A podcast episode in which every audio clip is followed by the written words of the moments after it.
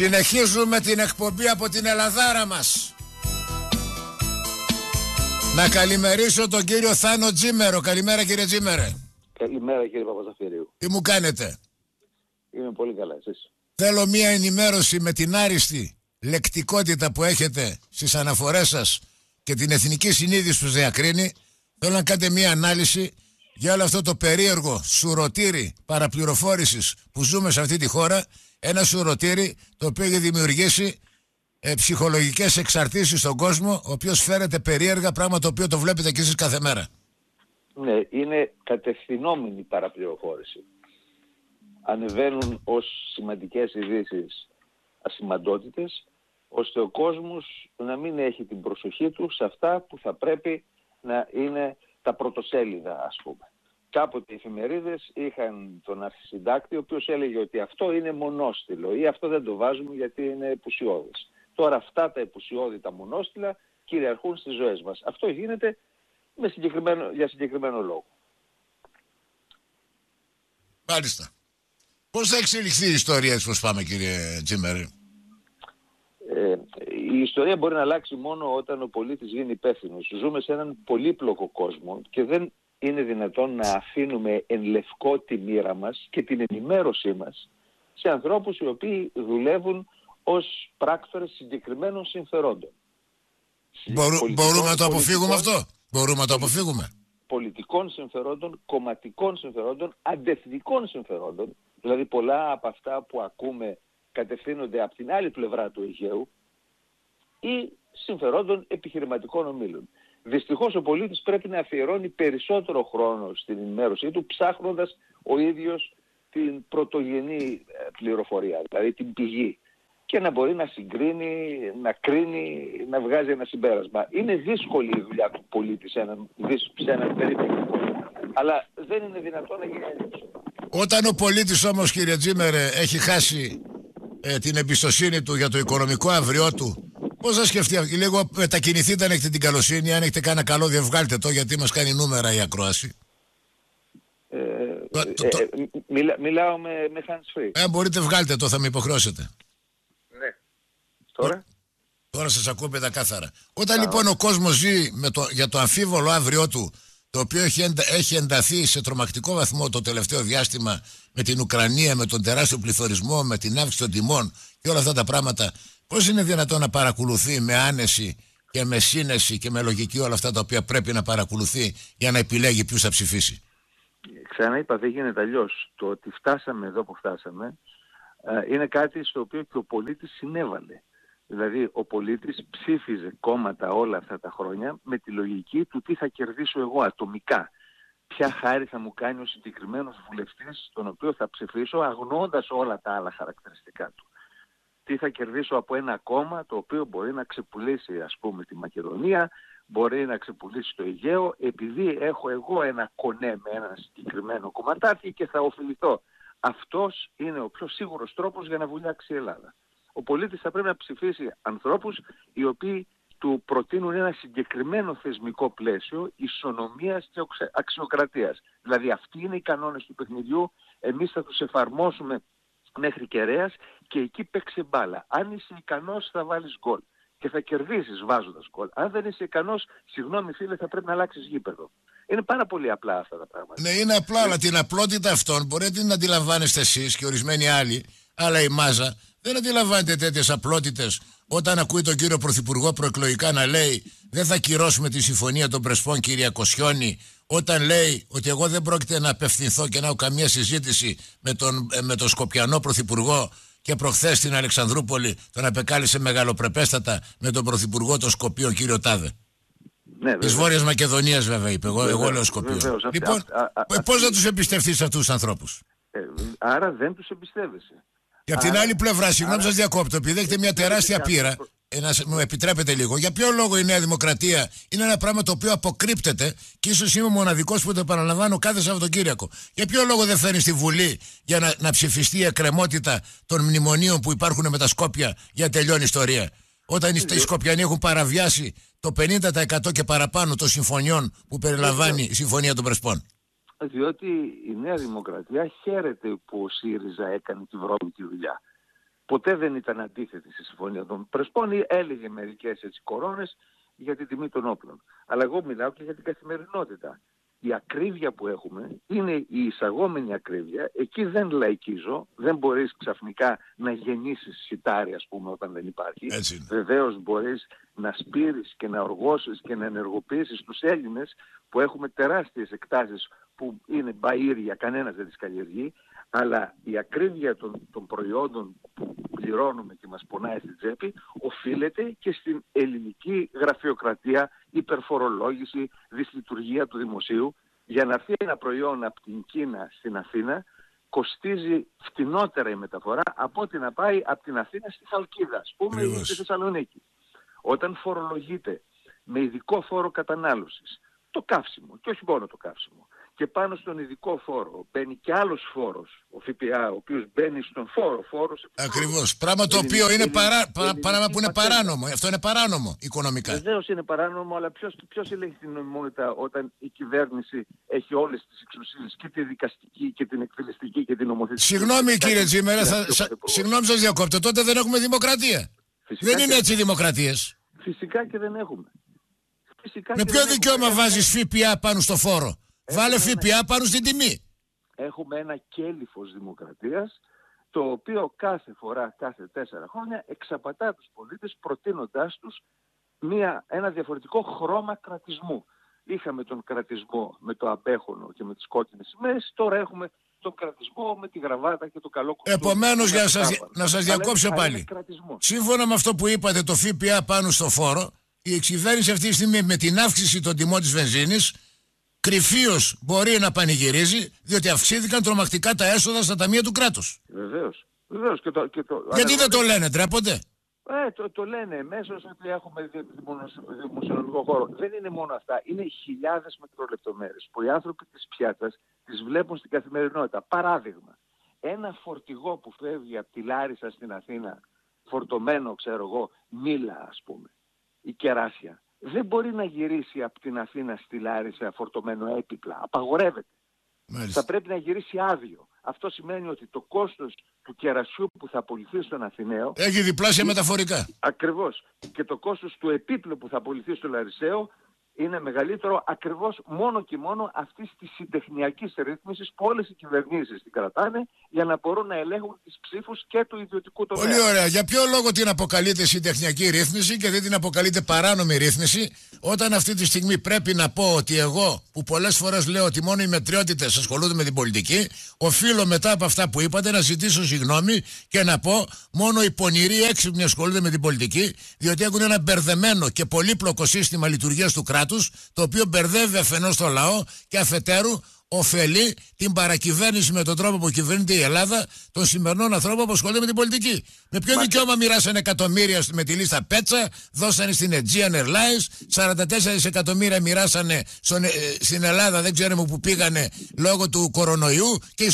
όλα αυτά τα πράγματα τα δανειστήκαμε. Αν αυτά δεν είναι παρανομίες, να με συγχωρείτε, τότε πρέπει να απέχω και από το ραδιόφωνο και από την, και από την ψηφοφορία όταν έρχονται εκλογές, διότι αυτά τα πράγματα δεν έχουν σχέση με τη δημοκρατία. Δεν είναι έτσι οι δημοκρατίες θεσώσαμε, ξανά τα παιδιά μας και τα εγγόνια μας χωρίς καν να τους ρωτήσουμε. Πρέπει να πείτε όμως ότι υπάρχουν κάποιοι άνθρωποι, υπάρχει το κόμμα Εθνική Δημιουργία, το οποίο έχει ως τριανδρία επικεφαλής, εγώ ασκώ το ρόλο του Προέδρου, τον Φαΐλο Κύριε Τζίμερε σας γνωρίζω και, τον Κρανιδιώτη. Και τον Κωνσταντίνο Πογδάνο. Και τον Πογδάνο το γνωρίζω. Οι, οι οποίοι έχουμε μια συγκεκριμένη πορεία και αποδείξαμε τη συνέπεια λόγων και έργων.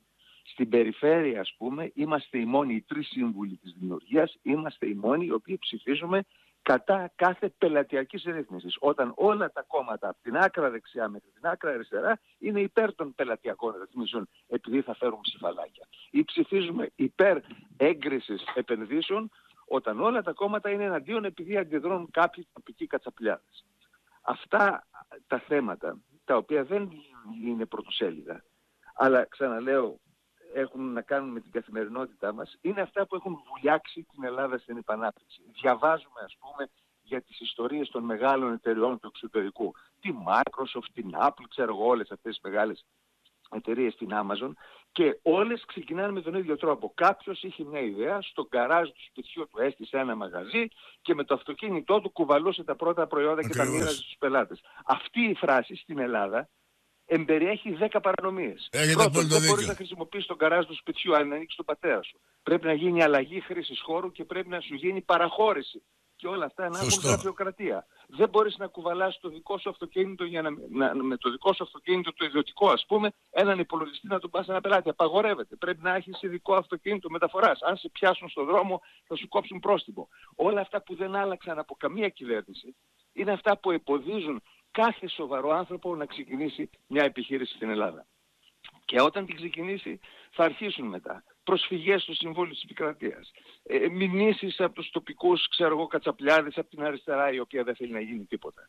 Και στο τέλος θα βρεθείς μπλεγμένος με τα δικαστήρια, τα οποία έχουν και κόστος και χρόνο. Δηλαδή κάποιος όταν κάνει μια επιχείρηση δεν την κάνει για να είναι συνέχεια στα δικαστήρια, την κάνει για να ασχοληθεί, να πάει μπροστά, να δημιουργήσει θέσεις εργασίας, να μοιράσει ψωμί στον κόσμο, γιατί οι θέσεις εργασίας δημιουργούνται από το επιχειρήν, δεν δημιουργούνται από τους κομματάρχες και να πάει μπροστά και αυτός και η χώρα. Όλες οι χώρες οι οποίες αναπτύχθηκαν έτσι αναπτύχθηκαν. Χρησιμοποιώ συχνά το παράδειγμα της Ιρλανδίας. Η Ιρλανδία όταν μπήκαμε στο μνημόνιο ήταν μαζί μας.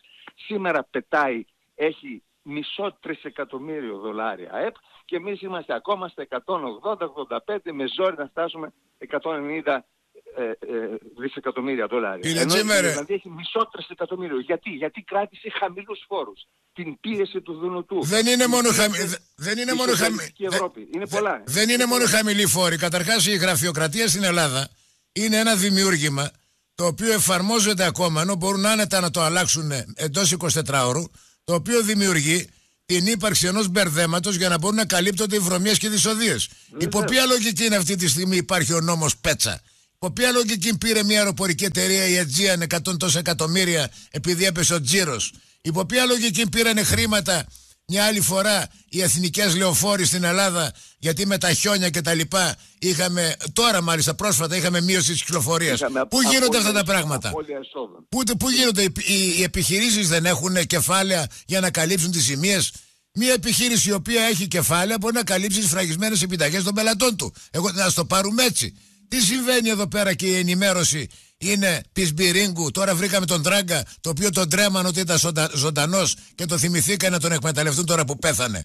Αν αυτά τα πράγματα είναι δημοκρατικά, να με συγχωρείτε, εγώ είμαι, δεν είμαι υπέρ αυτής της δημοκρατίας. Α πάρουμε τον Μπογδάνο. Τι είπε ο Μπογδάνος τότε και το διαγράψανε; Μίλησε εθνικά, μίλησε ελληνικά. Τον άκουσα τι έλεγε στη Βουλή. Ποιους ενόχλησε τους Αλβανούς; Ακριβώς. Τι είπε δηλαδή ο Μπογδάνος και το διαγράψανε; Ο Μπογδάνος είπε ότι το, το Κουκουέ ήταν πάντα αντεθνικός παράδειγμα. Ψέματα είναι. Κα... Ψέματα είναι. Αυτό λέμε. Τι μέλη γενέστε αυτή τη στιγμή, έχουμε μέλος σαν χώρα. Και αυτό, και αυτό το θέμα να το δούμε, διότι δεν είναι τι έκανε το Κουκουέ πριν από 70 ε, χρόνια. Είναι τι κάνει σήμερα, όταν υπονομεύει κάθε προσπάθεια, ας πούμε, ομαλής ζωής της χώρας. Θα σας πω ένα απλό παράδειγμα. Οι εργαζόμενοι, οι υπάλληλοι στο Πολυτεχνείο, είπαν ότι μια μέρα εμείς θα φύγουμε από τις δουλειές μας, θα κάνουμε στάση εργασίας για να διαδηλώσουμε έξω από το δικαστήριο που δικάζει τη Χρυσή Αυγή. Εγώ σας λέω ότι μπορεί να δικαζόταν ο ιδεχθέστερος εγκληματίας. Με ποιο δικαίωμα ο δημόσιος υπάλληλος που τον πληρώνω από τους φόρους μου για να είναι εκεί να προσφέρει εργασία, λέει ότι θα σηκωθώ να φύγω από τη δουλειά μου και θα πάω να, δηλώσω, να διαδηλώσω έξω από οποιοδήποτε δικαστήριο για οποιονδήποτε λόγο. Είναι αυτή η δουλειά του δημοσίου υπαλλήλου να, να διαδηλώνει έξω από τα δικαστήρια. Και όμως αυτό έγινε δεκτό. Η κυβέρνηση είπε ότι θα μπει μια τάξη στο χάλι της Αθήνας που κάθε μέρα έχει τρεις πορείες και ε, είναι θέμα τύχης ας πούμε να μπορείς να πας στη δουλειά σου χωρίς να είσαι μπλοκαρισμένος δύο ώρες μέσα στο αυτοκίνητο και να χαθούν τα ραντεβού και να χαθούν πτήσεις και να διαλυθεί το πρόγραμμα χιλιάδων ανθρώπων επειδή δέκα κατσαπλιάδες θέλουν να κρατάνε σημαίες και πανώ και να προχωράνε πέρα δόθε φωνάζοντας πράγματα που αυτοί τα λένε αυτά τα ακούν. Αυτοί τα ακούν. Κύριε Τζίμερα ήρθαν πολλά μηνύματα. Ήρθαν πολλά ο, μηνύματα. Ο που η ίδια κυβέρνηση Ήρθαν πολλά μηνύματα τα οποία αναφέρονται σε μια δήλωση που κάνετε σχετικά με την ομιλία του Πρωθυπουργού στο Κογκρέσο όπου δηλώσατε εξαιρετική παρουσία ε, του Μητσοτάκη στο Κογκρέσο, διεθνούς επίπεδου, εκπροσώπησε επάξια τη χώρα και έθεσε τα, τα εθνικά μας θέματα με τον τρόπο που έπρεπε κτλ. κτλ. Ε, ποια ήταν η εξαιρετική ομιλία όταν συνέκρινε το Μεσολόγγι με τη Μαριούπολη και τον, και τον εμφύλιο πόλεμο των Αμερικάνων με την επανάσταση των Ελλήνων; Να και όταν είπε το άλλο τρελό ότι εδώ με χειροκροτήσαν περισσότερα από ό,τι με χειροκροτούν στο, στο κοινοβούλιο. Να καταλάβουμε κάτι κύριε Παπαζαφυρίου. Η ομιλία γίνεται για ένα συγκεκριμένο κοινό. Ναι. Εκεί ο Πρωθυπουργός της Ελλάδας, όχι ναι. ο πρόεδρος της Νέας Δημοκρατίας, ναι. μιλούσε στους Αμερικάνους. Ναι. Έπρεπε λοιπόν να μιλήσει με τον τρόπο που οι Αμερικάνοι θα άκουγαν αυτά που έλεγε δηλαδή... και, και, θα, και θα λέγαν τι καλά τα λέει. Ποιος είναι ο τρόπος ότι το Μεσολόγγι που ήταν μία έξοδος Μεσολογίου ηρωικότατη. Δεν ξέρουν οι Αμερικάνοι. Ναι, και, και επειδή δεν ξέρουν, πρέπει να παραποιεί την ιστορία και να λέει σε μία όλη ομιλία που έκανε αντί Κωνσταντινούπολη Ισταμπούλ, όταν ο Μάσκ προχθές την απεκάλεσε ε, Κωνσταντινούπολη. Προσέξτε, αυτά είναι λεπτομέρειες. Το ότι μίλησε Έλληνας Πρωθυπουργός σε, σε κοινή συνεδρίαση και του Κογκρέσου και, του, και της Βουλής ας πούμε, της αντίστοιχης Βουλής των Αμερικάνων και σηκωθήκαν όρθιοι και τον χειροκρότησαν ένα σωρό φορές, αυτό δεν μπορούμε να το παραβλέψουμε. Εγώ δεν είπα ότι το παραβλέπουμε. Αυτή, αυτή, η δήλωση που έκανα, κύριε Παπαζαφυρίου, επειδή είστε αντικειμενικός άνθρωπος, παρακαλώ και εσείς και οι ακροατές σας να καταλάβουν το εξής αντιπολίτευση δεν είναι να λες όχι σε όλα. Συμφωνώ απόλυτα. Υπεύθυνη πολιτική δεν είναι να λες άσπρο μαύρο Ολυμπιακός Παναθηναϊκός. Πρέπει να αναγνωρίζεις όταν Έλληνας Πρωθυπουργός, Έλληνας Πρωθυπουργός εκπροσωπώντας την Ελλάδα, χειροκροτείται από το, τους εκπροσώπους του μεγαλύτερου έθνους στον κόσμο και του ισχυρότερου αυτή τη στιγμή έθνους στον κόσμο. Πρέπει να το αναγνωρίζεις αυτό. Συνολικά λοιπόν συνολικά η ομιλία του, διότι ένα μήνυμα, ένα tweet που έχει 260 χαρακτήρες δεν μπορεί να είναι ανάλυση όλης της ομιλίας και στα επιμέρους θέματα. Συνολικά η ομιλία του ήταν κάτι το οποίο την Ελλάδα την ανέβασε. Και okay. τους Έλληνες τους έκανε περήφανος. Μακάρι και άλλοι, μακάρι και άλλοι πρωθυπουργοί να είχαν αυτή την παρουσία, αλλά φύγαν με την πιού στα σκέλια. Επειδή έχουμε μόνο 1,5 λεπτό, θέλω να μου πείτε συντομία πότε βλέπετε εκλογές, τι πολιτικές εξελίξεις βλέπετε, τι περίεργα πράγματα είναι αυτά τα οποία συμβαίνουν, τι τρόπος είναι αυτό σχετικά με την οικονομία όταν χρωστάμε 400 δις και είμαστε πάνω από 200 στο ακαθάριστο εθνικό προϊόν, ε, τι θα γίνει με την αύξηση των προϊόντων, τι θα γίνει με τον τεράστιο πληθωρισμό, για ποιο λόγο συγκρίνουν πληθωρισμό και ανάπτυξη ότι, όταν η ανάπτυξη πυροβολεί την τσέπη του Έλληνα, αλλά βασικά πώς βλέπετε την τηλεοπτική επικοινωνία και ενημέρωση του κόσμου, η οποία είναι ένα περίεργο προϊόν που δεν το βλέπουμε πουθενά στον κόσμο, το είδαμε ίσως λίγο στις εκλογές με τον Τραμπ και τον Biden, όταν ο Τραμπ δέχτηκε επιθέσεις οι οποίες δεν είχαν καμία σχέση με την πραγματικότητα. Που αποδεικνύονται τώρα ότι είναι, ήταν πολύ καλύτερο από τον Biden. Κοντολογή. Τα θέματα της επικοινωνίας τα έχω θίξει πάρα πολλά χρόνια πριν, λέγοντας ότι θα πρέπει να αλλάξει όλο το νομικό καθεστώς, το παγκόσμιο νομικό καθεστώς στα social media. Κάποιος απαταιώνας μπορεί να κάνει 100 λογαριασμούς και να γράφει συνέχεια αρνητικά σχόλια για το σταθμό σας, ας πούμε, ή για ένα ξενοδοχείο ή για ένα εστιατόριο στην περιοχή και να λέει ότι δηλητηριαστήκαν 10 που φάγαν και να το κλείσει. Χωρίς να ξέρουμε ποιος είναι, χωρίς να ξέρουμε από πού τα παίρνει. Το ίδιο συμβαίνει και με τα ευθυντικά. Θα πρέπει τα social media να αποκτήσουν ταυτότητα. Να μπορείς δηλαδή να σχολιάζεις ακόμα και με ψευδόνυμο, αλλά μια δημόσια αρχή ή το ίδιο το μέσο να ξέρει ποιος είσαι, ώστε σε περίπτωση που συκοφαντήσεις κάποιον να μπορείς... Ναι κύριε Τζίμερα, δεν μπορεί όμως τα δελτία ειδήσεων επί δύο μήνες το 75% του χρόνου τους να ασχολούνται με την Πισμπυρίκου. Δεν είμαστε ανόητοι. Δεν είναι δυνατόν ο πρόεδρος των ιατροδικαστών επειδή δεν έχει το γνώθι σε αυτόν να έχει βγει πάνω από 300 φορές και να αναλύει τα θέματα την Πισμπυρίκου όταν σαν συνδικαλιστής μιλάει χωρίς να ξέρει την πραγματική ιστορία διότι δεν έλαβε μέρος στον έλεγχο των γεγονότων όπως λάβαν οι συνάδελφοί του. Αυτά δεν γίνονται πουθενά.